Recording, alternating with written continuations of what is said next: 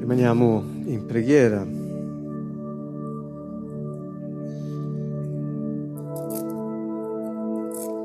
Isaia 11:2 ci dice che lo Spirito del Signore Dio si riposerà sul Messia. E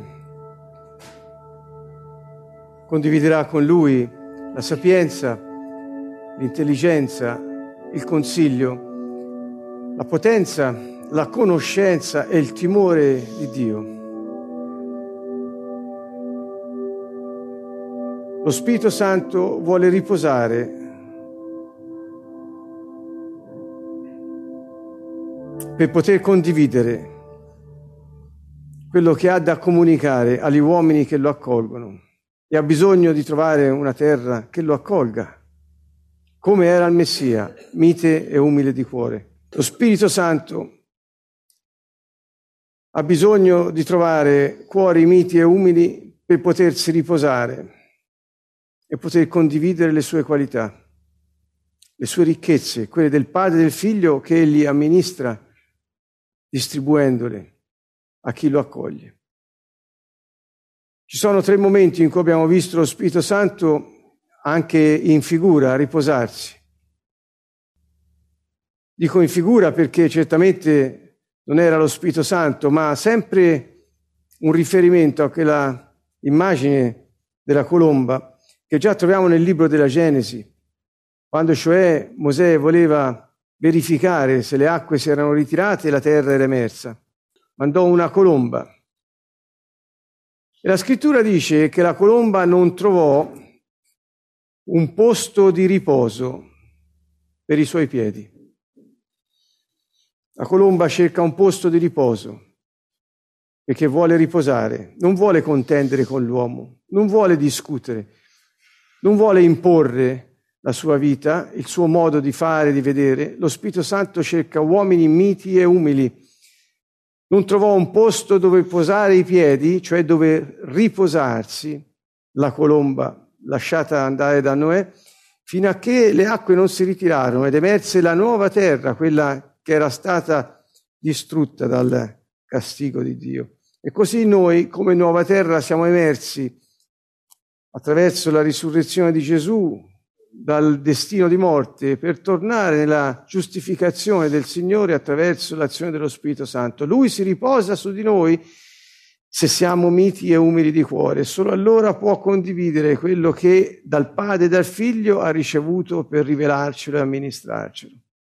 Quando Gesù fu battezzato da Giovanni l'immersore nel Giordano, ricorderete che Giovanni testimoniò e disse, io ho visto i cieli aprirsi e scendere lo Spirito Santo su Gesù in forma corporea, come una colomba.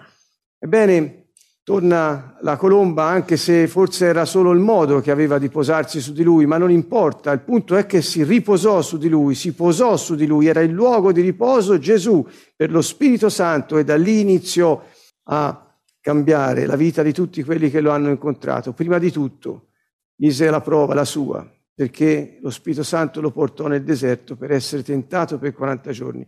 Quindi, cari amici, lo Spirito Santo è come ha le, le movenze e ha le modalità di quella colomba, cerca una, una terra di riposo, cerca un luogo di riposo dove riposare. E allora quando lui può riposare può agire, perché se deve stare a discutere con gli uomini su cui si vuole posare, lo capite che lui può essere spento, rattristato, può essere addolorato e quindi è quello che lui sta cercando. Su chi si posò? Si posò sulla terra nuova emersa dalle acque del castigo. Dice Isaia si poserà sul Messia, e poi così avvenne, era lui il nuovo uomo sorto dalle ceneri di un castigo che subì al posto nostro perché noi avessimo la pace. Era l'agnello di Dio.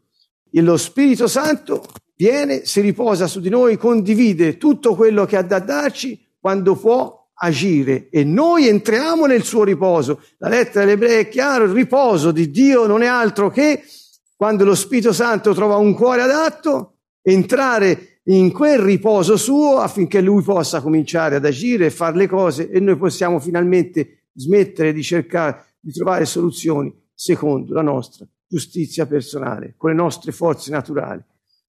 È una resa totale, è bandiera bianca che lo Spirito Santo cerca. Se non trova quella, non può operare come vorrebbe e anzi spesso finisce per essere rattristato e perfino essere spento. Così c'è il monito di Paolo che dice non spegnete lo Spirito Santo.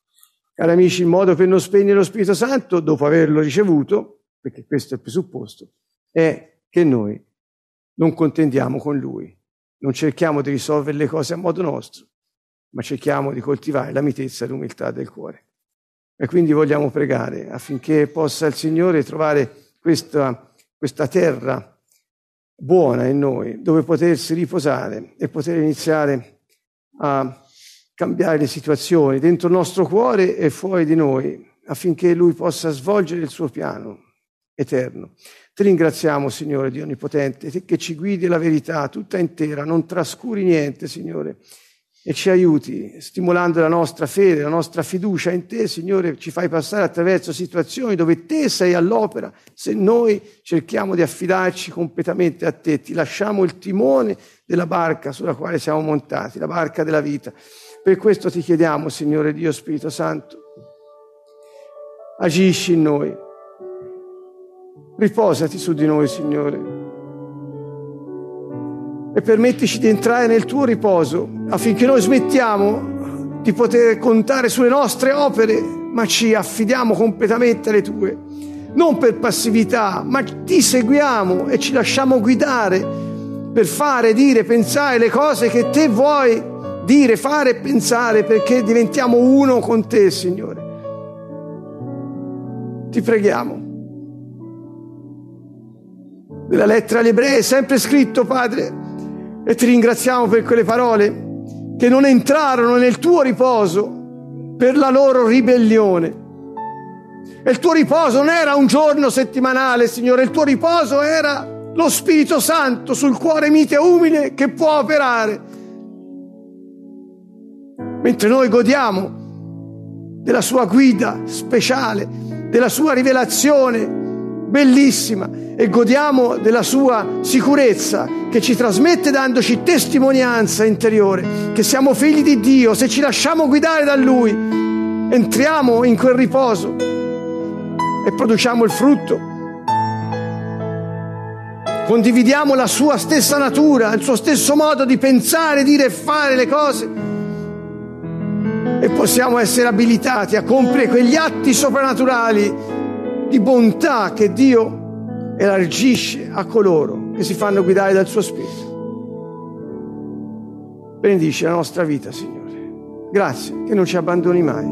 Abbi pietà della nostra ribellione, Signore. Oggi ti chiediamo perdono per ogni atto di ribellione, per ogni moto di stizza, per ogni rabbia incontrollata verso altri. Signore, ti chiediamo perdono per esserci ribellati alla tua guida. Signore, Spirito Santo Dio. Grazie, Padre, nel nome di Gesù.